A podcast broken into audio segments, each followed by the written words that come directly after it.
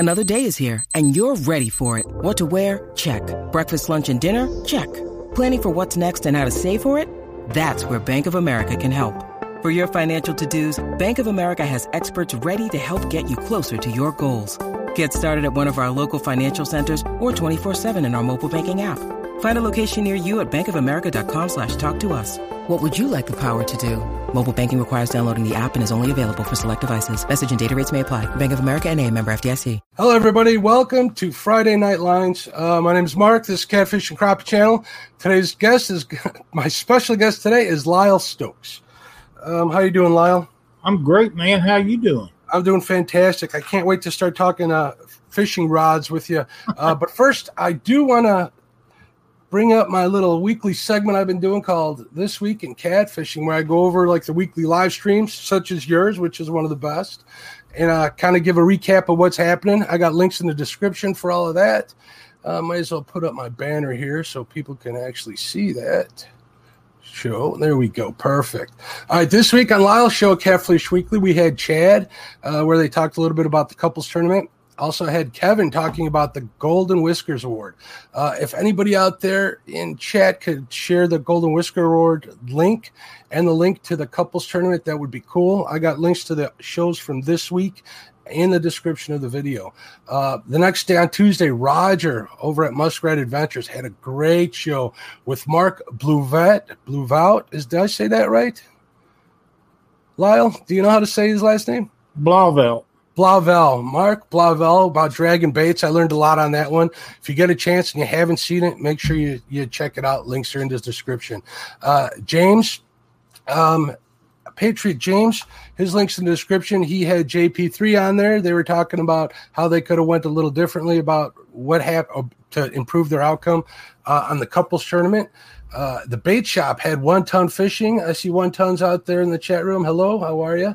And on Sunday, we had Palmetto Cats with Paula Smith. That was a great show. I love hearing Paula talk whenever I can. Uh, speaking of Miss Smith uh, and the ladies of fishing, I have an announcement at the end of the show. So uh, if you guys could uh, hang on to that till then, that would be fantastic. Also, the last thing that happened this week was Chunky went live this week, and he had his five thousand subscriber giveaway. That was kind of cool. What, what I really liked about that, it was somebody that isn't a regular subscriber, so he got he got to give his prize away to, to uh, somebody maybe even new to fishing. I didn't hear the rest or, or the backstory of that, but I thought that was kind of neat. Um, so, again, welcome, Lyle. Let's get started here. Welcome, everybody, in chat. Maybe I'll uh, let's see who's out there in chat. We'll check out the participants. We got Ace Catfishing, Avid Fisherman, Buckeye Catfishing, uh, Catfish and Pappy, Creole Catfishing. Stay safe, my friend. I know the weather's getting bad out there. That was a great live stream right before here. Uh, they were doing Lyle. He was you were in there. I think I saw you in there. I'm still hungry after. Oh, that. I'm telling you, they're doing that hurricane prep, and that food looks so good. I love it that. Did. Cajun food. Uh, we got uh, Finn Seeker in the house. What's going on, Finn? Um, hopefully them crappie bites will turn on. We'll find them big ones real soon. Fishing with the Chad, the couples tournament madman. We got Fish in the Rut. D, hello, D. How are you? Uh, D is actually part of my announcement later, Ray. Cool. D. Chad's D. I, I, Dockery was in here a while ago. Did he leave? I don't know. No, yeah, I, I, maybe he did. Maybe something happened. Uh, Jason, Jason Lamb. Hey, Jason, how are you? Uh, hey, Zeus, Mardi Gras. Hey, how are you? Uh, J D, what's going on? Uh, Kevin Baker's in the house. Maurice Carson's here. Thank you, Maurice, for being here. Uh, Stan Smith, the man. Ryan, setting hooks and crossing eyes. What's up, my friend? Thanks for tuning in. And Sean uh, Abney. Uh, new viewer, um, unless Sean I know them, but thank you for tuning in. A lot of shows. Him and they do? Wife, him and his wife watch a lot of shows, been a follower of Catfish Weekly for a long time. I met him at a tournament down in uh, Owensboro, Kentucky, several years ago. Had a great conversation with him. Really awesome people. Good to hear. Well, I'm glad you could bring him in. Hopefully he'll like my channel and come back and check it out. Oh, I hope so. Perfect. Um, let's see what else. I think I got everybody in the house. Uh, hopefully some other people will, will come in later. They they kind of do. Um, yep, they're still so, coming too. Apparently so. So let's start talking uh, Fishing rods, Lyle. I am a gearhead. I'm not even going to kid you. I love gear. I mean, I, I I like gear more than I like fishing sometimes, I think, especially on the bad days. It gives me, gives me something to think about when the fish ain't biting like it wasn't for James and uh, and J P three on uh, last Saturday. That was rough. But it was fun. It that was fun. That couples tournament is is – It is a lot of fun. Uh, I'm looking forward to watching it tomorrow. I'm going to get up early, make some coffee, check it out. And actually, Chad has given me the opportunity to help co-host on Sunday while he's out fishing. So I think I'm really that's looking outstanding. Forward. I'm really looking forward to that. All right, so so back to the fishing rods. All right, so um, I, let I, I figured we'd go back to like the a beginner level. Um, materials, maybe even starting. We'll start like right at the base of the rods. We'll we'll go at what the average normal materials are to like the high end stuff. What what are our options?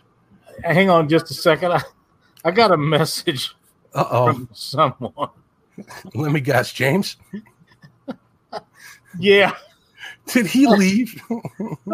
No, he's he's still watching. Oh, is he? Uh, for some reason, everything that happens, he thinks that I'm behind it. You know, I I. I can't imagine why that would be, but, you know, it is what it is. uh, he needs to come back. If he's still watching, I don't see him in the room, which is rather odd. Oh, man. Uh, you know, you want to know about the high end, low end, and everything in between? Is that Well, let's I, talk about the raw materials. What, what are your fishing rods basically made out of? What are your choices, I guess, is what I'm trying to ask. Well, as of right now, um, we still do uh, uh, we do some fiberglass. Mm-hmm. Fiberglass, regardless of what's on the sticker, is the majority of the production rods are made out of. They can say they're made out of anything because in China, where the where most all of them are made, they don't have to adhere to any kind of laws or anything in Missouri or in the United States. So they can tell you, we want this put on that decal, and that's what to put on it, whether it's true or not. But fiberglass blanks are a great blank. They have been around forever. They're lightweight. They're strong. If you get the good ones, they're extremely cheap compared to everything else. And we'd still do a few fiberglass blanks. The next thing, and probably the most durable rod blank on the market, is e-glass. Um, there is some misconception about some of the, the other types of stuff, but e-glass is a combination of graphite and fiberglass, and it's extremely strong. It's not quite as lightweight as graphite or fiberglass singly, but it is so strong and, and durable, and they uh, if you get a good quality blank, they, they rarely break under normal use. Now, you anything can be broken. And then you got the graphite, Uh, which is just about all Cindy and I use anymore because they're so lightweight, they're extremely strong, and the sensitivity on them is just out out of this world. Now, the new stuff that they're coming over, the fiber stuff that's coming out of Japan and stuff, I don't do any of that because they have not made one heavy duty enough and of enough quality for the size fish that we normally are chasing. Okay. Uh, now, for bass, crappie, uh, smaller fish, they're fine. And they got lots of flex, lots of bend. They don't weigh very much, but they're not made for sixty, seventy, eighty, however big a fish you feel like you're going to fish for. And, and I just, you know, if I can't stand behind it, I'm not I'm not going to build on it. That's, you know, that's no, nobody wants to hook up to that holy grail, you know, triple digit fish and yeah. have something fail on them. That that would be that would be bad. You know, that, and that's exactly it. Now, the other the one that people talk about a lot that is is a falsehood is is S-glass. Okay. Uh, the S-glass is an extremely expensive additive that they put into the fiberglass. And S-glass itself is extremely heavy. That's why for so many years you only heard about it or seen it in the saltwater industry. And the what, people that are saying, well, well, mine's made out of S-glass, well, there's such a small amount of that compound in those blanks now that you could never detect it. Uh, if it did, if they had, if they was S-glass, they'd just be so heavy that you wouldn't want to use them as we do. Now, if you was using them on saltwater ships, boats, where they just drag them or, or float them or drift them off the side or whatever, but you could not sit there and cast them in and out all day. They're just heavy. Okay. But and especially with, with those great big old reels they use on them out there. Yeah, th- those reels are, are, are pretty stout to begin with. I doubt anybody's yeah. casting those. Yeah. They, they they might be, you know, bouncing stuff off the bottom and stuff, so bottom fishing them. But other than that, they're trolling or dragging them. Uh, they, I don't have much experience in the saltwater. Hopefully someday I'll have a little bit of experience, but this year kind of put an end to that. But that's another yeah. story. Yeah, um, we've done a little bit of that, and it's a lot of fun. Um, I that's another story, I guess. But I, I, you know, people talk about how hard them saltwater fish fight, and, and I know the big groupers and the sharks and stuff like that do. But just an average old saltwater fish, uh, it ain't like a blue or a flathead. That's not, not no comparison. I still want to try one of those giant trevallies. I just can't afford. Yeah, to they'd halfway. Be good too. I, I, my shoulders won't let me catch any of the big ones anymore. It's something about going halfway around the world too that isn't too cheap. You know, that sounds like an expensive trip. Yeah, it. it you know, we went to Mexico. We had a good time down there though. It was a lot of fun. We went. When last time I was in Mexico was for my uh or my uh not anniversary for my honeymoon. twenty-five years ago this Thursday, by the way, oh, or this Wednesday, the fourteenth. Thank you very much. Um. And uh, we we did I did get a chance to go fishing. We just got a bunch of barracuda, which I find out later in life is is almost kind of like a trash fish in the ocean. So at least considered by anglers. So we kind of got duped on that, but we had a good time. My wife actually went fishing and she got the biggest one. I think hers was I, I don't want to say how, it, she caught the biggest one in the boat, which was kind of cool. But she got so seasick, Lyle. We laid we were in the ho- we went back to the hotel. We slept for like twenty hours straight after that. She was oh, done. Wow. That was a kind of a wasteful day, but it was good. That's another story. All right, so we got the base three basic kinds of uh, uh, materials that, that that most people, well, most rod yeah. makers use. Um, what what about like some of the store bought rods, like um, the Ugly Sticks? What are they made out of? Fiberglass. They are just regular fiberglass. Is that why they're so durable? They can hang, you know, yeah, like absolutely. And, and you know, they've been making those for uh, ever. Mm-hmm. uh, I can remember when they first come out with them, and uh, they are a, a good, inexpensive rod to buy. If you're learning, starting out, or if you just don't want to spend a bunch of money, you can buy those things at about any box store. And, and the quality on them for the amount of money you spend is pretty good, as with most production rods. Mm-hmm. Now, there is a few that, that don't uh, hold up to that kind of uh, stuff, but, but most of them um, – for the average guy that's not out there looking for giant fish or in tournaments or bumping or some specialty thing, uh, the gold glass rods are hard to beat, you know. Yeah. And uh, they Ugly Sticks, they, they call them a composition now uh, out of a G L two, but I've repaired some of them, and they, they make the mistake of leaving the part numbers of the blanks on them when they build them, and I can chase them down, and I so they can say whatever they want. I know what they're made of. Know what they're made know. of, yeah. Yeah. Who knows how they get around that? It depends where they're made to. Yeah, that's exactly right. But there's nothing wrong with those rods. That, that no.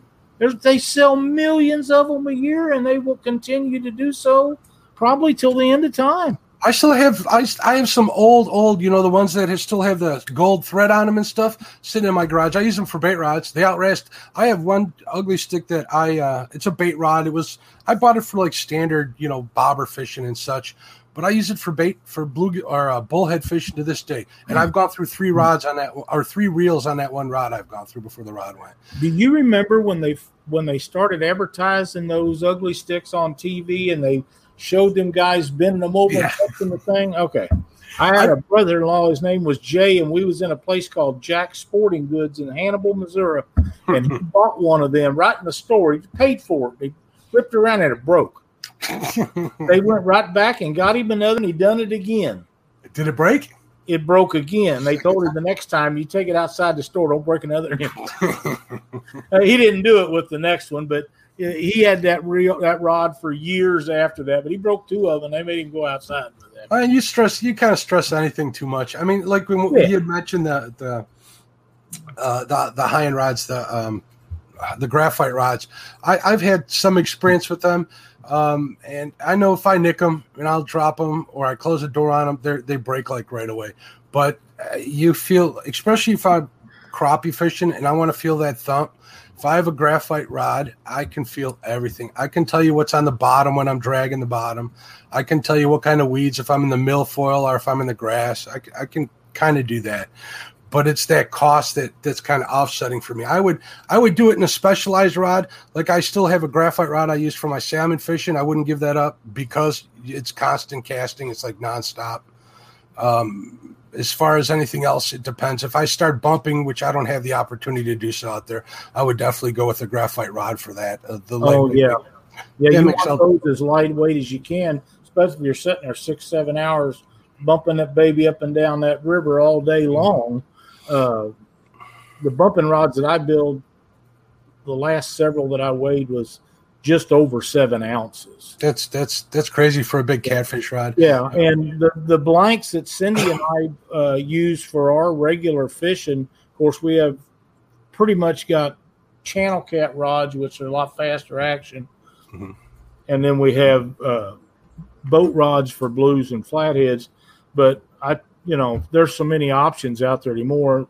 Me being able to do it, I can uh, make whatever I want, but uh, I want them to be as light as possible because when you get a big fish on, especially in Mississippi River Current, which is anywhere from three or four to seven or eight, nine mile an hour, if you get any size of fish on at all, you can't hardly get it in and out of the rod holder.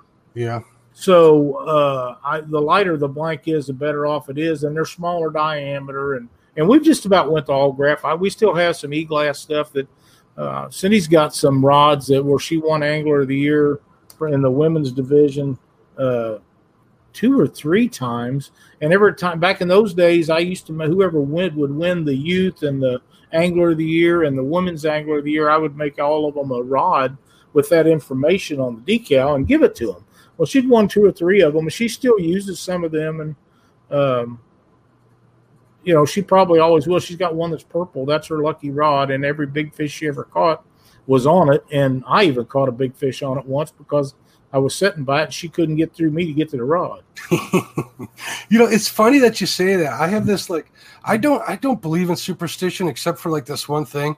If I have a new rod and I take it out more than a handful of times and I don't catch a fish on it, it stays in the garage. Yeah. It sits in the garage. I don't mess with it. That's the only thing. It's like – I. I got I got four rods hanging on my garage right now that I've never caught a fish that I spent the money on. Yeah, I uh, I of course I build all of ours and and um, I've got I ordered some of those Cobra systems that you put on your garage door. Uh huh. To get some, I've got so many sitting around and my shed's full of ones and I build them. And if the companies used to send me by the tons, they'd send me blanks to build on. And to see if I'd like them, of course, they was in hopes that I would, then I would buy a bunch from them. Mm-hmm. Uh, and I built some of them and never made it off out into the boat because I didn't like them. Right? You didn't like the way they are? No, yeah. I didn't like something about them I didn't care for. And I've built a lot of them uh, back years ago and give them to different guys that we was pro staffing. And sometimes they loved them and wanted more of them, but they just the quality of them just wasn't good enough that I would spend my money and sell to somebody and have to stand behind. And that's that's one of the big issues that I have with production rods is I can buy all those blanks and guys use, mm-hmm. but I want a higher end unit when it goes out the door. And mm-hmm. there's nothing wrong with what they do. It's just not what I want to do. There's that balancing act between durability and, and performance, right? Always a state, just like with hot rods, right? That's right. You want to get everything you can, and you got to make it to the end of that quarter mile. So, yep, I, uh, you know, we've for for a long time we've given lifetime warranties on our stuff. Now that doesn't include if you shut it in a car door, mm-hmm. uh, Bill dance it in the tailgate of your truck or whatever. You know that's guilty that's, on both. Yeah, that's a separate deal. But uh, if you break one catching a fish or anything, just all you got to do is send it back, and we can tell. I mean, my God, I've seen so many different ones, and people send other brands to us trying to get them to re- to repair them, and I don't do very many repairs anymore, and there's certain brands that I won't repair at all. I don't care what's wrong with them. Yeah. They're just not worth the time for me to spend doing it. Yeah, is there is there a lot of work in actually repairing a rod, or is it easier to build one? Or it's easier to build one. Everything's new, clean. You start out fresh. You can rip one done and, and mm-hmm. in and out the door if you – for me, a lot of times they'll send them to me, and, and uh, what happens to the majority of the repairs, especially on production rods, because they they, they are, most of them are built with cork for front and rear grips. And uh, the cork they use is not the high quality stuff because they couldn't afford to sell them at the price they're doing if they bought the real high dollar stuff. Yeah, cork's expensive. It is. It's very expensive. So I have to take that off, put it in a lathe, make it smooth and round again, both ends, and then build them up uh, and then shape them and sand them. And, you know, so by the time you do, I do that for somebody on a sixty dollar rod, they can go out and buy another one. Another one, yeah, for the same price. Yeah. Yeah, that's that whole balancing act. Sometimes work just isn't worth it. But now there's people that's got their dads or their grandfathers or another family member or friend's rod, and it's something's happened to it. The ice broke off of it or whatever. Mm-hmm. Uh, one of the problems that we've been having here lately with this COVID stuff going on is getting product in, uh, guides and cork and everything that has to be shipped. Anything that has to be shipped from overseas, a lot of it has been sitting on containers, which I'm sure you know what that is, out yeah. on ships. They've been sitting out there for months, and they can't get them unloaded. I hear they got the, the ports in um, uh, Long Beach closed right now. They're not they're not letting anything in and out of there just because of the COVID and stuff, which is which I've is got some stuff been, I got some stuff been sitting on, out in California off the coast for about four months. Well, you know, I know some people that worked Long Long Beach, uh, the the docks out there. Or the shipping port. The place is huge. When I was out there visiting him, he's a he he's a designer for Harley-Davidson. So I visited him a long time ago, okay. and uh, he is now and or he retired and now he works on he does security at the dock. So um, he took me for a tour when I was out there, and that place is monstrous. To imagine that being shut down, the oh. the the amount of stuff that goes through there on a daily basis was incredible. It was like it, you know how when you're sitting at a freight train, you see. Go and buy one. You see each car go by one by one by one. Imagine that with trucks nonstop, yeah. in and out, in and out, in and out, nonstop all day. But anyways, that that explains the shortage of a lot of things. Um, all right, so uh, we got the materials kind of down. I know what I like. I do like graphite. Um, I don't trust myself with graphite. So. Well, one thing about graphite is if you bang it around, if you scratch it or do anything to it, it may never break. But if it does, it'll be where there's a scratch or something that's happened to the finish.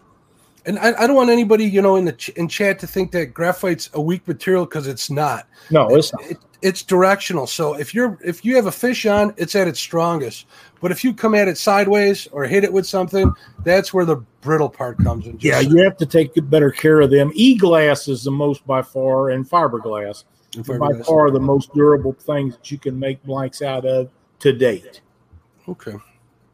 Now, uh, let's start at the, the butt end. What do you like to wrap your what, – what what's your choice – or what are the choices of what to, to make the butt end out of or, or the handle part? The grips, front and rear, they make them out of so many different things now. You can get any any combination that you want. Uh, one of the most popular things that we do, cork is, is always going to be way up there because it's lightweight. But between cork and E V A foam, and cord wraps, which is five fifty paracord, mm-hmm. uh, there's one ounce, about one ounce difference, depending on the length of the rear grip uh, between any one of the three. So it's not a major deal, but the cord wrap is by far the most durable. Um, some people don't like the way it feels in their hands. Other people love it. One of the issues with it is some women don't like it because they think it's rough on their hands, but it's It's just a different feel, I I think. Cindy uses them all the time. She don't have any issues with them. You said the uh, cork-wrapped ones? Or no, the, the cord-wrapped out of five fifty cord. Oh, oh, five fifty cord, okay. Yeah, I've got, oh, I don't know, a ton of different colors and combinations of five fifty cord because every, nobody ever wants black yeah. being the most popular because it's easy to keep clean. Uh-huh. Uh, I, I buy that in thousand-foot sp- spool spools. Uh, the other ones I buy in half that uh, five hundred feet spools because I don't use as much of it. But then again, you'll get guy in, he'll want red and black or green and orange or whatever the combination is. And he'll want six or eight rods built for a guide service or something. And, mm-hmm. and boom, then you're, uh, you're going through that pretty quick. I they, yeah, I imagine you would. Uh, Paracords, pretty durable stuff. Last um, it's also synthetic, so it's it doesn't absorb absorb. Or am I wrong on that? No, I believe it is synthetic, and it doesn't absorb like it does. Now you can stain it, but the thing about paracord is, if you get it to where it's just nasty and you don't want to fool with it, or you can't get it cleaned up, you just send it back. In about fifteen minutes, I got the old off and new on, and then you just, I send it back to you. It just, you know, now grips and stuff, we have a lifetime warranty on most all the blanks that I build on. But now that does not include uh, any grip material, because you know, if I did, I'd be putting cork on twenty-four yeah. hours a day, year round. Even we buy cork direct from Portugal. Uh, and that's where the majority of it comes from. And it, I get some really nice stuff nice. at times, but it's still, you put it in a rod holder, It's only it's it's going to get done for this world. It's going to yeah. crack when it gets dry if it's not taken care of. I, you know, maybe I'm giving away my age, but I, I think a cork rod handle looks best. You know, especially yeah, if it's high quality stuff. I mean, like if you look at some of the cork they use on, like, let's say a Saint Croix rod, which is a high end rod, mm-hmm. this stuff just looks pretty, you know? Yeah, you, it does. Some of these cheaper rods, and it's just like a thin wrap or something, they come apart. Now, here's something that I've kind of really gotten fond of is the uh, the X-Flock wrap. Mm-hmm. Uh, I kind of like that. It's easy for me to clean up. I'm it able is. to I'm able to handle it pretty good. It doesn't slip out of my hands so much. But it it's depends on how much bait you got on your hands and gets on there, you know, cutting, cutting things. I, I put a lot of of X-Flock stuff on and, and heat shrink stuff. Uh, mm-hmm. For a while, I was doing a lot of it, and then it got to where they was wanting to know how to take it off. Uh, oh yeah. So they, but they like the cork, the feel of the cork. If you're used to cork, my buddy Doc Lang.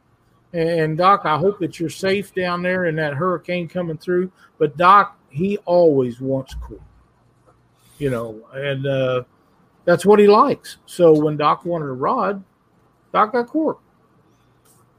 I, I, I think I might share that same opinion. So I kind of like it. Now, do you seal the cork that you put on there? I do. You do? Okay. I think mm-hmm. that makes a big difference too. Yeah, I do. And I've tried everything in the world. And they make some stuff called cork seal that's made just for that. And mm-hmm. I don't know who makes it for this company, because I'm sure somebody makes it for them.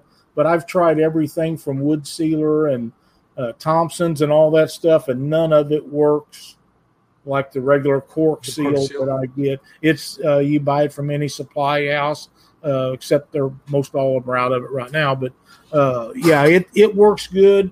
And uh, it doesn't do any good to put more than one coat on, because once it sinks in there, it it dries and it won't sink again. It can't get through what you just put on. So one good heavy liberal coat, and uh, you're good to go. Good to go. Does that make it? Does that add any? Well, does it make it slick or no? No. Or it, it absorbs into the cork. yeah, okay. yeah, and you want to have it shaped like you want it and everything before you put it on there. To lock it all down. You know, I did see. You know, I, I don't know if you know the channel iFish. Uh, what's is his name? Victor, or uh, you'll have to forgive me if you ever watch this. I'm not sure what his name. He doesn't is. say what his name is too, but he lives near. He lives in this area, and I think I saw a video of him how showing how to seal your cork handle. So yep. It was kind of neat. And I also saw Hagen Grubb's video on how to wrap uh, paracord on your handles. So well, if anybody wants to do that to your rods, you already have at home. There's a good place to go look. So yeah, it is. And, and Hagen done a good job in that video. Now, the way I do it is a lot different than the way guys that don't have the equipment that I have do. I put mine on a lathe. Okay. And then I – You can my, get it nice and tight? Oh, it's tight. Yeah. You got to cut it off. You can't just start it and get it off. Uh, but I also have, have an epoxy that goes underneath of it. And uh, that's not going anywhere. And you're, you're able to get uh, that off with epoxy? If it, yeah. With epoxy down? Once I get it broke loose at one end or the other, yeah. It'll just crack off then, probably, right? Yeah, and then, uh, like I say, uh, I've had guys that's had them for eight, ten years, and they'll send them back, and uh, I'll get that done, and I'll get me some sixty grit sandpaper, and I have I got three lathes. I only have one set up right now, but I'll run that thing wide open, and I'll take that sixty grit, and I'll go back and forth and make it smooth again, and then uh, you, I like it rough. Like that that way the epoxy will really grab hold really of grab. It and it ain't. Yeah, it, I rarely ever have anybody say, "Hey, I got a paracord come loose." It, it, it's happened maybe once, but uh, normally I don't have any any issues with that. Now you're making me second guess paracord or cork. I have no idea what I would want. I've probably got. I'm sitting here looking at a box full right now of E V A foam, and I don't know how many rolls of that I got, but I'm guessing there's twenty or so different colors of that. Some of it's pretty ugly, but people want it. Usually, wow. If somebody wants it, I'll order more than one. That way, if they ever want it again, I won't have it. to wait to get it. Yeah. But uh, thread is the thing that I got the most of, I'm guessing. I've probably got Well, if you ever see them deals, they're great big that they put different spools of thread color on them. My my wife's a sewer; she's got all of that stuff upstairs. Yeah, I've got I've got two of those and and a whole shelf full of thread that needs to be on some more of them. You know, because if the guy wants, if you know they they'll want to try to match the color of a reel, or they'll want to try to match the color of their boat or their car, rod holders. Well, yeah, anything. And a certain color green. I've got, as far as uh, neon green, I've probably got a dozen different neon greens. So. Yeah. I have a hard enough color. I have a hard enough time picking colors for the websites I build. It's like, I can't figure it out. I go out and I'll get like a palette wheel online or something just to get stuff to match. I'm like no good at any of that. So. I usually just let you professionals pick whatever you do and say, hey, I wanted some kind of blue maybe. We'll go like that. So one of my favorites is black and gold and black and silver. Um, if somebody says, hey, I just make them any color you want them, mm-hmm. uh, it's really hard for me to get away from a black and silver or black and gold because they really jump out at you.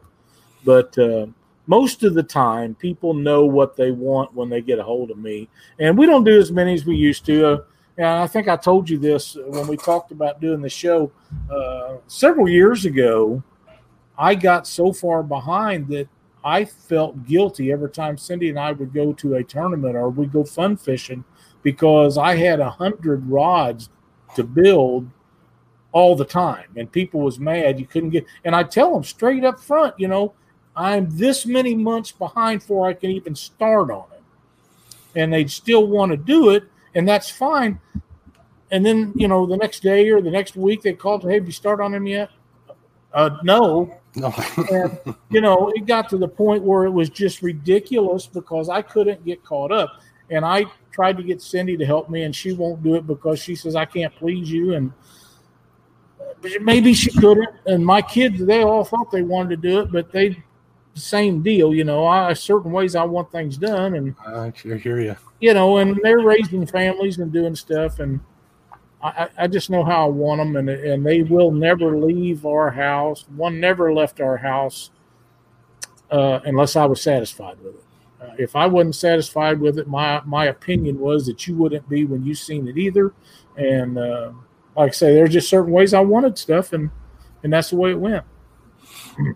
It's kind of a double-edged sword, isn't it? It is. Yeah. It is. Good. I'd rather sleep at night than, you know, let something shoddy go, go by. You know, so yeah, we went, we went to the uh, Catfish Conference two years ago, and I had been working on a couple of rods for a guy, and he said, hey, can you bring them down here? And I said, sure, I'll bring them down there. And I had like a week or so to get, get them done, and, and basically just putting finish on them, make them shiny and waxing them up and stuff. And when I got done with them, I didn't like them. And we got down there, and he said, hey, did you bring him rods? I said, nope. Nope. I said, why? I said, because I didn't, I wasn't happy with them. They didn't look right, and I'm not going to give them to you until they – he said, I'm sure they'd have been fine. I said, they probably would have been, and you may not have said a word, but they didn't suit me. And he understood, and about uh, two weeks or whatever it was later when we got back, and I, I pulled – what I done was took the decals off and put new decals on, and they looked better. You know, the finish sometimes, weather, um, humidity, different factors affects the way the finish lays down.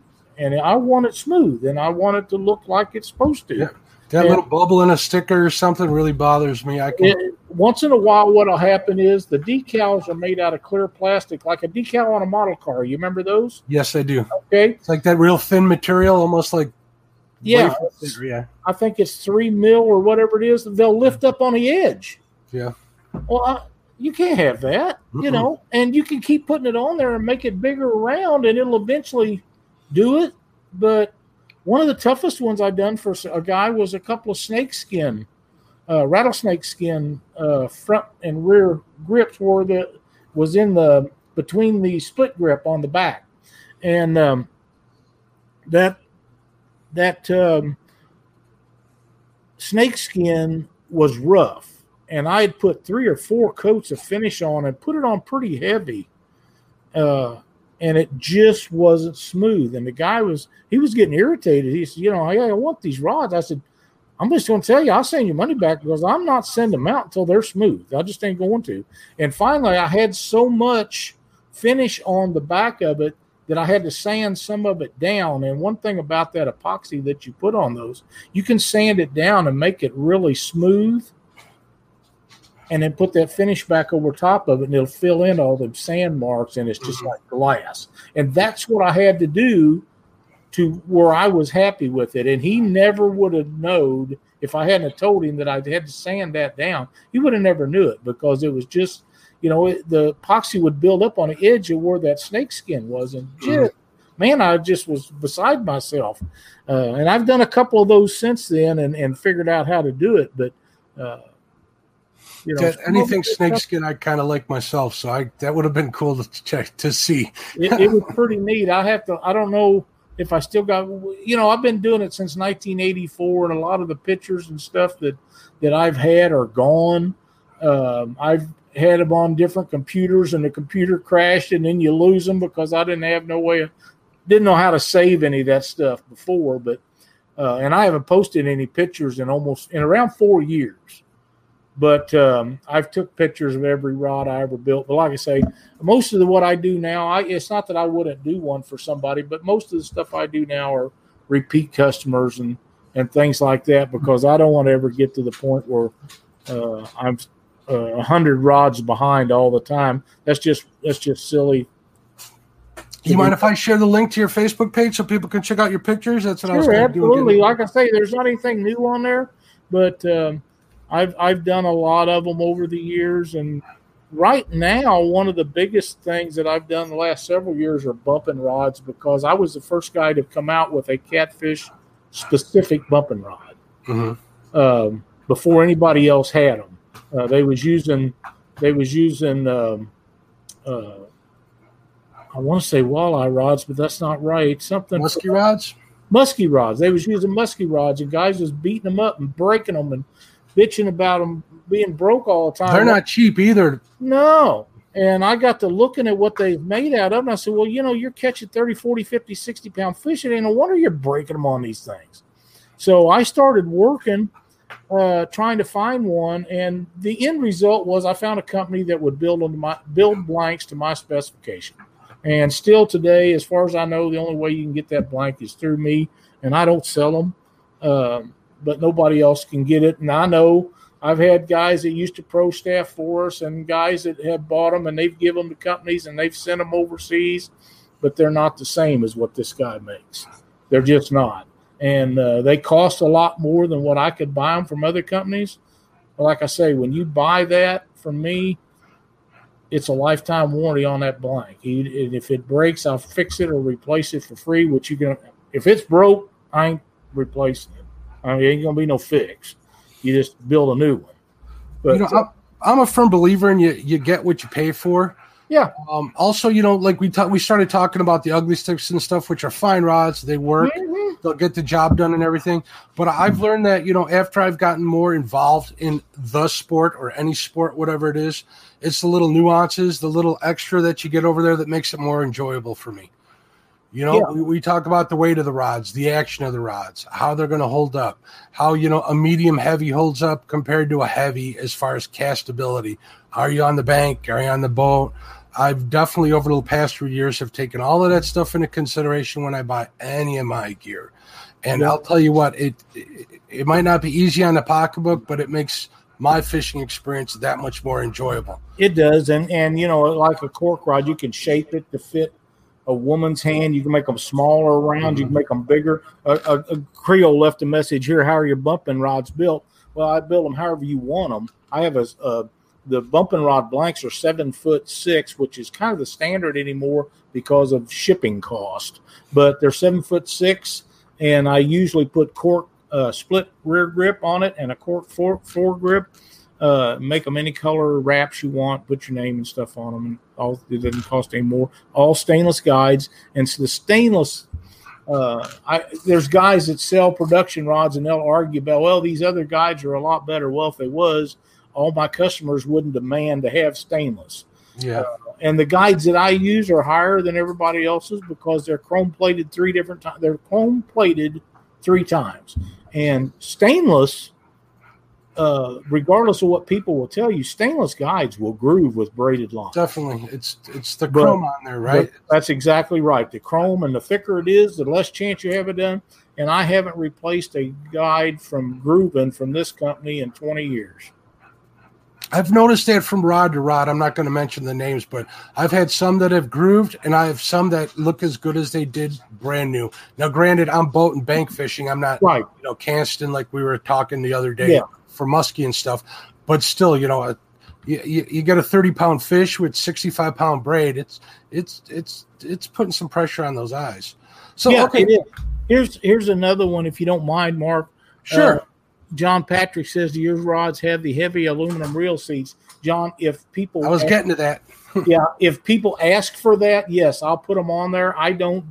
I My go-to is a Fuji, and and, and bumping rods have to have a trigger to, for them to operate correctly. I mean, some people don't want them on there, and that's fine, but for them to operate correctly, you got your finger on the on the trigger, your thumb on a spool while you're back bouncing that bait down the river. And that's that's how they work. But a Fuji graphite reel seat is the best reel seat on the market. Now, if you're worried about it and, and think that they're all plastic, which some of them are, then aluminum is the way to go. And, yeah, it doesn't make any difference to me what you put on them. The reason I don't put aluminum on them unless I'm, people want them is simply for weight. They just add so much weight.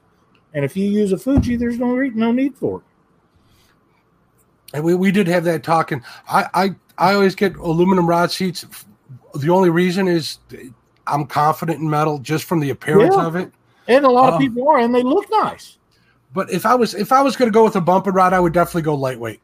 Because like I'd mentioned, a couple of the rods that I've had, I've never had a real seat break on any of the higher dollar rods. I've had them on cheaper rods break, but never on a never one that I've actually paid for. So that that's definitely something I'd be willing to give a shot.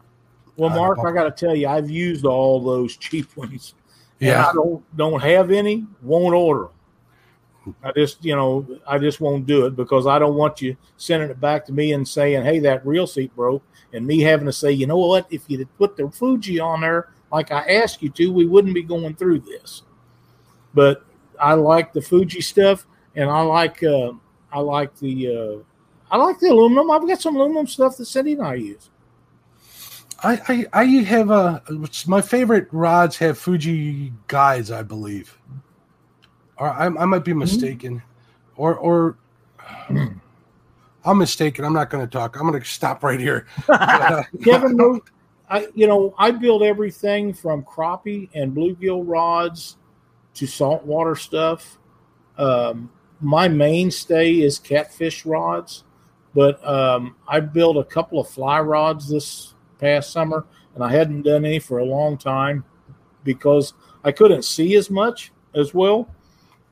But I had some surgery done on my eyes, and it's a lot better now. And I built a couple, uh, and I actually enjoyed them. Uh, one of them was a three-piece fly rod, the other one was a four-piece uh, for salmon fishing in Alaska, and um, they turned out really nice. Um, but you know, it it doesn't matter to me. I I, I like catching bluegill. If I'd never Me caught too. another catfish, I would be a bluegill fishing fool because I enjoy catching them. They fight hard for what size they are, and uh, it doesn't hurt my arm near as bad to throw one of them as as in big, heavy uh, catfish rods. John uh, Patrick is grateful, uh, very grateful for, for you. Uh, let me see who... let, let me interrupt you real quick and see who popped into the chat here. I'd hate to miss anybody. I really try not to. Absolutely, man. Uh, Jeremy Allen, I think we said hello. Palmetto Cats, I think he might have come in. Robert, Robert Chance, he's a good friend of mine. He's in here. Uh, he's a good guy from Southern Illinois. Uh, does a lot of creek fishing and stuff. Hey, and Derek's here, uh, Ohio Catfish Chasers. He's going live after the show at uh, eight o'clock, I believe, our time. So uh, hello, and, and thanks for stopping by, guys. Hopefully, Norm, I see Norm came in here, too. Hey, Norm, what's up, buddy? Uh, I imagine there's a lot of people watching Chunky over there, but that that's fine. Uh, yeah, that's part of it. All right, so, um, you know, I did want to ask you real quick, that E V A foam, does that come in uh, tubes, or is that like a wrap? No, it, it comes in, um, I think the ones that I get are three foot long sections. I buy the biggest ones I can get. Okay, so it and is like then, a flat, it's like a flat long piece that you wrap around it, right? No, no, they're circular with a hole through the center of them. Oh, so they because are. Have you ever tried to drill a hole through one of them? No. You want to order them with the with the hole through them. Okay, and, I was just and, curiosity. I wanted to ask that for my own. Well, and and if you're using graphite blanks, you want the smaller diameter hole through the center. If you're using e-glass or fiberglass, then they have a bigger diameter, so you want bigger center holes in it. Because uh-huh. I have reamers that will ream up to, uh, I don't know, three foot or so to cut that out so they slide and fit real snug onto the blanks. But what happens is those reamers get plugged up, so it takes forever to do it. And I and back in the day, I didn't have lays. Everything was done by hand, so mm-hmm. you sit there and ream them babies out for hours on end by hand with reamers that you made by hand to get it done. And now, of course, I've got the lathe, and, and you stick them on there, and you spin that thing as fast as it'll go, and it runs over. Let with it rip. Yeah, just make it fit. And uh, it, it like, just, you know. With Jake came in. He's going to be on your show on Monday. Hey, what's going on, Jake? Thanks absolutely. for stopping by. What just, a guy he is. He's a super nice guy. I can't wait to have him in there. I nice guy. Player. He'll be a good guest for sure. I'll make sure to tune on to that one. All right, so we made it through the uh, the rod seats, the handles. Now the eyes, um, number of eyes, materials of eyes. You touch base on, you know, you liking stainless. I know there's ones that have like the inserts and stuff, mm-hmm. which I've had nothing but bad luck in my type of fishing. Right. Um, high high volume of casts, maybe a little more, but I got to make sure they're extra careful uh, with them. I knock them out all the time.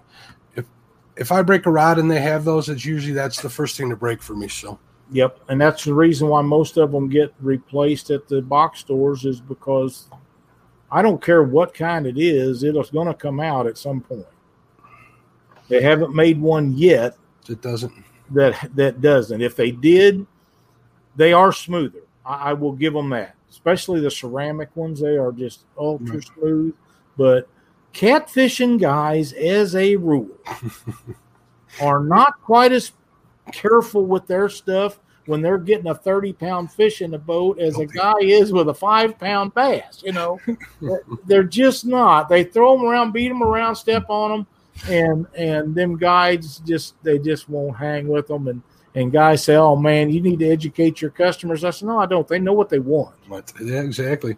If they're going to use a word, word educate the, the producer, not the client. I think. If you can meet, I think that's a great analogy. Yeah, if you can meet the demands of the people that want to buy your stuff, you're you're good. You just got to yeah. figure it out. But I, yeah, I get it too. I'm I, I I'm terrible in and out of trucks, throwing into garage and stuff. You know, I get back. I do long time fish. I, when I go out fish, I'm fishing eight to ten hours.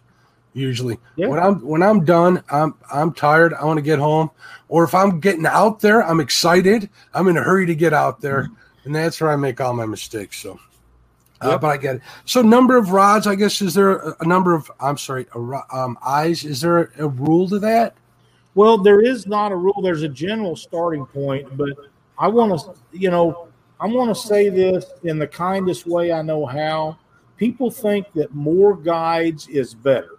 Okay. And when you got to have, if you got a seven and a half or an eight foot rod blank and you got to have ten or twelve guides on it, then that's too cheap a blank to be using for what you're doing.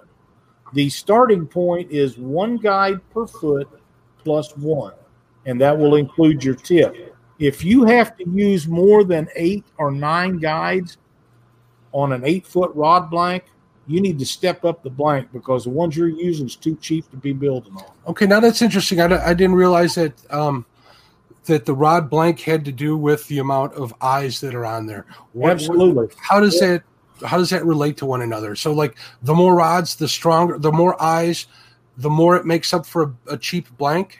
Your your section, but if you put okay, you're you're cutting the space down between. Okay, exactly. So sense. if if you have a an eight foot rod blank, and I put eight guides on it, including the tip, you know, they're going to start out about four or five inches apart, and then gradually get wider gap, wider gap on down to the to the butt section of it, to where if it's got ten, then babies are this far apart, and they got to keep them that close. Because if not, they'll break in between the guides. In between the guides, okay. And that's that why they sense. put more of them on there, is to keep the blanks from breaking, because they're they're just they're either catching too big a fish for what the blank's designed for, or it's just not good enough quality. Yeah, because I was I, I was thinking, you know, the stress is throughout the blank, but but this kind of makes sense where it's spread out between yeah. the eyes. And, and you wonder, we test everyone. We'll, we'll, I've got a starting point, like I say, for where I put guides on nearly every uh, rod that I've ever built, and kept track of it. So I'll go to that starting point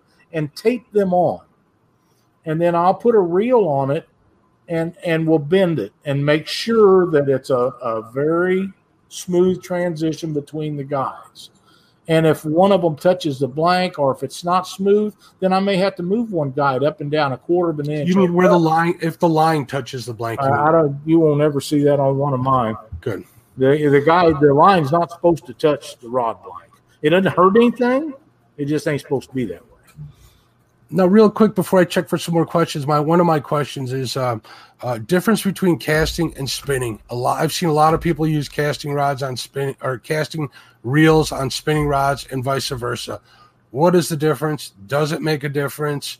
Um, are we talking, you know, minimal stuff? Are we talking a big difference? What's your well, opinion on that? One thing, every every rod blank, no matter if you order a dozen or a thousand of them, every time you get one in and you pull it out of its sleeve to build on it, they all have a spine. And every right. rod is different. Some of them have two and maybe even three different spines. So you spin that and you find the spine. And if you're doing a spinning rod, you want the guides on the bottom of the curve. So your spine is on the top. If you're if you're doing uh, casting rods, you want your guides on the top. So the curve, the natural curve, will be on the top. That's where you want your guides. You want the spine on the outside of the arc. That's that's exactly right. Now okay. with spinning guides, most of those are a lot bigger diameter because of the bail size mm-hmm. and the cranking ability of a spinning reel, and it stops a lot of flop as they go out. And that's we use a two. They call it a two thirds. Uh, deal uh, to to tell you where the first guide is approximately supposed to be, because with casting guides, your your bottom guide's probably twenty inches, eighteen, twenty inches from the where it comes off of the reel. On a spinning rod, it may be thirty inches, and, and you're trying to eliminate as much of that slap as it comes right. through them guides. Well, also, you know, the spinning rod sits taller off the the. Well, exactly. It sits taller exactly. off there, so that, that makes all the sense in the world. So. Yep. Very cool. Um, now, crappie rods. Let's talk a little bit about them. You had mentioned okay. uh, what what's the weight? What what are your crappie rods weighing in at? Um, I don't know how much this one weighs. It's got a reel on it. I just happen to have this one out, but I'm going to guess reel and all this probably weighs eight or ten ounces, maybe twelve. That's but this crazy. is one that I built myself. It's got dirt oh, that's on. pretty. It's probably uh, four or five years old. Um, if you look at the tip of it, you see how it's close here. That's not too far off, but it's missing one guide because I shut it in the tailgate of the truck. But the, even these, because uh, I use, I people know that I like my braid. Now this particular rod, it has a, a monofilament four pound test on it. But most of my spinning reels, I got stainless guides on them because most of the time I'm using braid even on my bluegill and crappie rods. Mm-hmm. Have you seen those new eyes that certain companies are putting on their, their crappie rods? I forget what they're called. I think Cast King came up with them. I think they're licensing them through them. They kind of look like they have a spider web on the inside of the actual eye. Yeah, I've seen some of those. Actually, they, they wasn't the first one to come up with them. They may have got the licensing on them, though. Yeah, uh, that happens a lot. Yeah, but, but yeah, it. Um, yeah, I kind of like those. I, I, you know, I got a story about that. I bought a, a rod from a company, and uh, I love this rod. Right, I use it all the time. I ordered a second one, and it came with those eyes on it. Uh-huh. I get on the I get on the phone. I'm talking to him. I'm like, you know, this I, I really don't like this rod. I want one of these old ones. I, this is ridiculous. This makes no sense, right? He's like, trust me, Mark. Go ahead and check it out. Give it a shot. And I'm like, no way. You're out of your mind. You're out of your mind. I want one of the rods. I go, you you have one in the back. Send me one of those rods. I'll buy it. I don't care. He says, Mark, I'm out. I won't give it to you. I'm like, all right, son of a gun. I go, if I don't like it, I can return it, right? He's like, absolutely. Um, I use I use like four pound, six pound test mono on all my crappie stuff too. It just yeah. works best for me. But yeah. uh, took it out there, and Lyle, I tell you, I fell in love with the damn thing. Really? I was so surprised. I was so doubting it that if he, even if it performed just the littlest bit, I'd have been tickled, and it did more than that. So I'm pretty happy. I was kind of surprised at that. I I really wish that they would come up with a, uh, especially for the crappie rods and stuff. I wish that they would come up with a guide with a with a real slick, smooth insert that would never come out, and that I could say and stand behind. Uh, but until they do, I'll keep using the stainless ones with, with the chrome plating on them, because I like the they they just will cast better. They just don't the, the they're smooth. Won't, yeah, they just won't stay with it, and mm-hmm. um, I hate that about it. Uh, I've tried every one. A lot of these companies, like I say, used to be. It happened a lot more than it does now, because I just I just don't promote like I used to. But I would get companies that sent me blanks to build on to see if I like them. Once in a while, you find something you really do like, and guides and different things. And it's not that I didn't like the guides; they just wouldn't hang with me. And and when you giving lifetime warranties on stuff and Uh, three weeks into the deal, guys, the center of the guides pop out. That's no good. Man, all you do is spend your time fixing them. I, I, you don't want to have to do that. I'm not. I, I don't want this stuff. I don't want this stuff breaking for me while I'm out fishing as well, you know. And the last thing I want to do is have to return stuff to somebody. So yeah, if you want me to be a happy client, and not you in general, but I mean, I'm right. not you, but I mean companies in general. Build me something that's going to last for a while, and that's right. Not I agree, break. And that's what I look for when I go to buy something. You know, and people laugh at me about uh, about what vehicles we drive. Well, I was in the automotive business my entire life, and I know what I didn't work on the least, and that's yeah. what I drive. Yep. if it, I was service manager for two G M dealerships and a Ford dealership, and like I say, I know what broke down a lot. And I ain't owning them. You know, I worked, I worked when through high school, I worked at a, a, a, a Mopar dealership. You notice I didn't say Dodge or whatever, a Mopar dealership.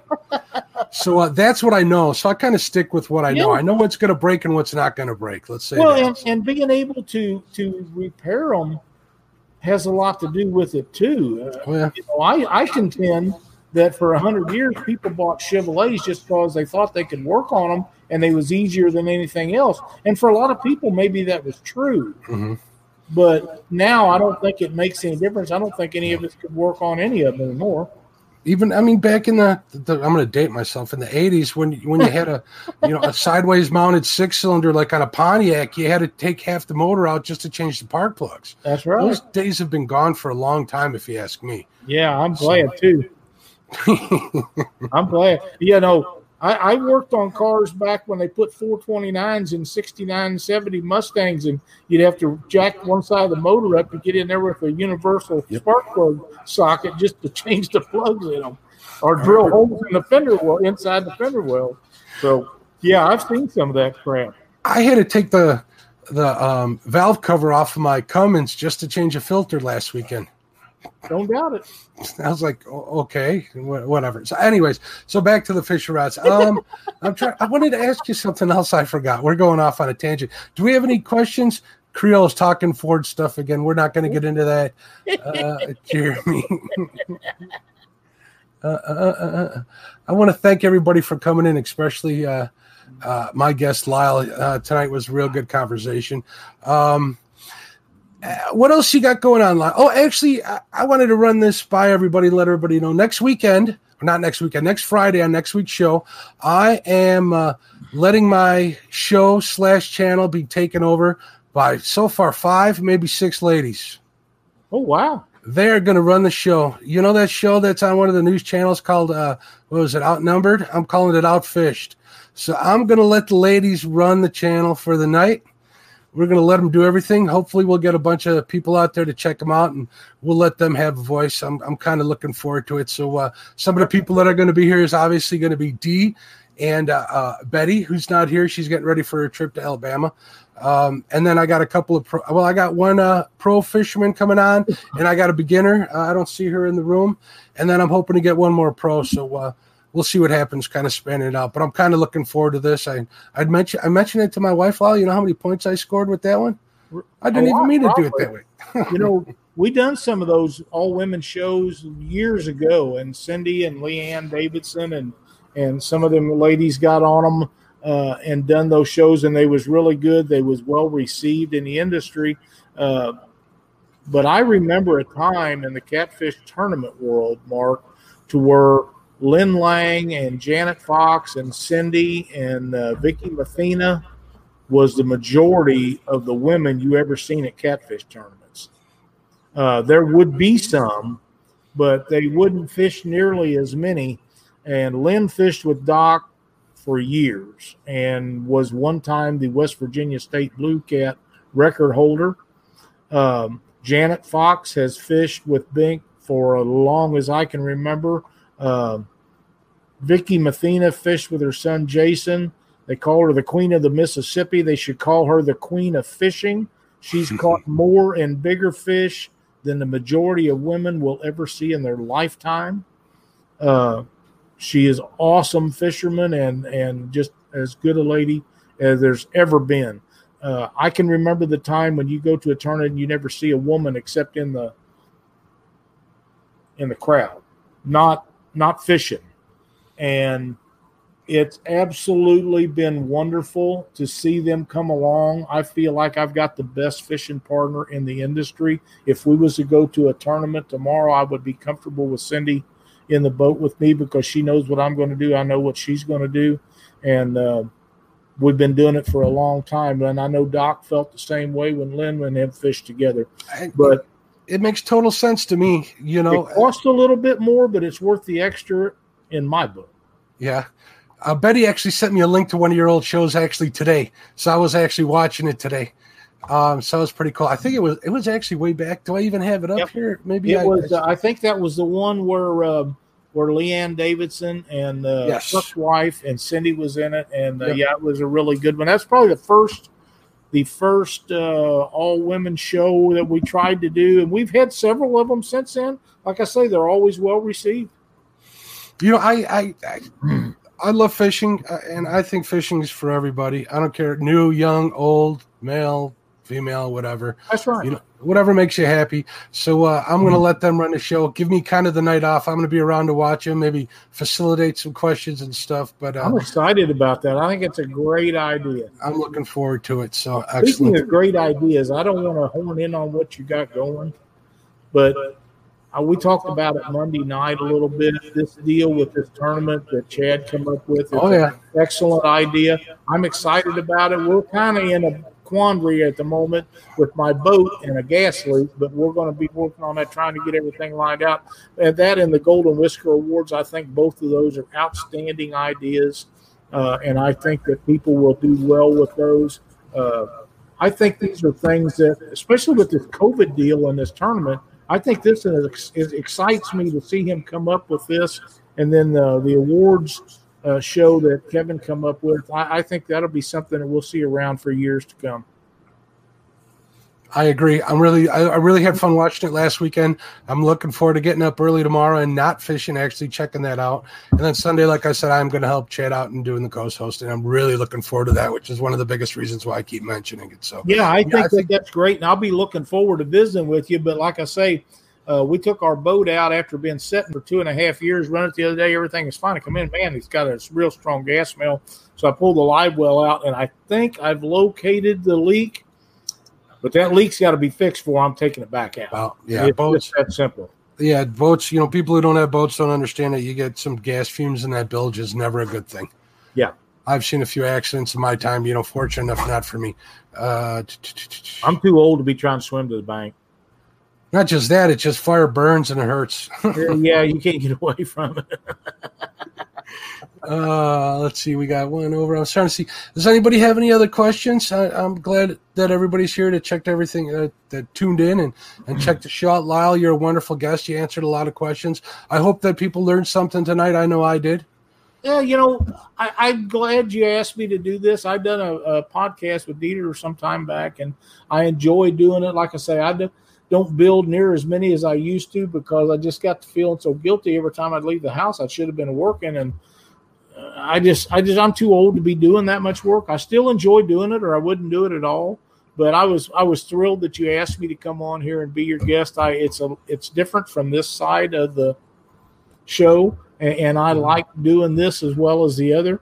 But uh, uh, I talked to you about some about some things, and I talked to James about you helping out here in a few weeks for us today, and uh, that's probably going to be great where you come on and, and help us out on Catfish Weekly here in a few weeks. I, I'd be honored to do so, but I want to make sure that everything's okay with you. I'd rather you be fine and dandy than oh yeah, well, step in and help. So it's supposed to be in and out. So I uh, go in one day, and they're going to do uh, they're going to reattach three tendons on one, my right shoulder.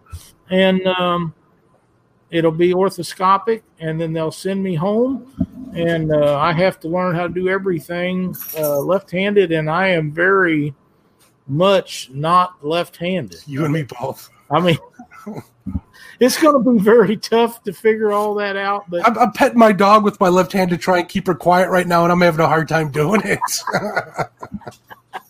We get set in our ways, don't we, Lyle? We we do, you know, and, and especially when you get to be my age. And uh, but you know what? We'll figure it out. That's that's what you do. You figure things out and you make it happen. But uh, I had an absolute blast on here tonight with you, Mark. I, I had fun, too. Uh, before we go, I do want to uh, uh, everybody down in Louisiana and down south, uh, I'll be praying for you. Uh, stay safe, everybody. Uh, Betty, Roger, uh, uh, Brandon, Janice, you guys are heading down there. Doc Lang, he's living down there. You guys all be safe on your vacation, careful, visiting yeah. with Doc. Um, anybody else need any prayers? You got them from me. Uh, I don't even need Creo. to mention names. So Creo's, Creo. uh, Creo seems perfect. to uh, uh, have things under control down there. Hopefully he's absolutely right not to worry, but we'll we'll include him and his family in the prayers. So. Absolutely. All right, folks. Thank you very much for uh, watching, Lyle. Again, thank you for being my guest. Anytime. I had fun. Uh, hopefully next week everybody will have fun too. So uh, we'll see you later. Uh, There's also, the Dockery. The Dockery's what? back. James Dockery fishing. Oh, thank you, James. I guess I'll make him a, a moderator. He blamed me for that, by the way. I just yeah, I kind of figured that's what it was. I just kind of taunting you, buddy. You know we love you. He's a good man. I don't care what anybody says. Exactly. I, I'm going to log in and get a bunch of those messages that he sent you the other day. All right, folks. Thank you. Good night. Have a good – oh, real quick, Derek over at Ohio Catfish Chasers, he is uh, um, fishing live on his channel right now. He's starting. You want to give him a shout-out? And the usual suspects are fishing as well over at Chunky Cats Fishing. So pick one of those. Pick them both. Check them out. I'll give you something to do the rest of the night. Have a good night, everybody. God bless, and be safe out there.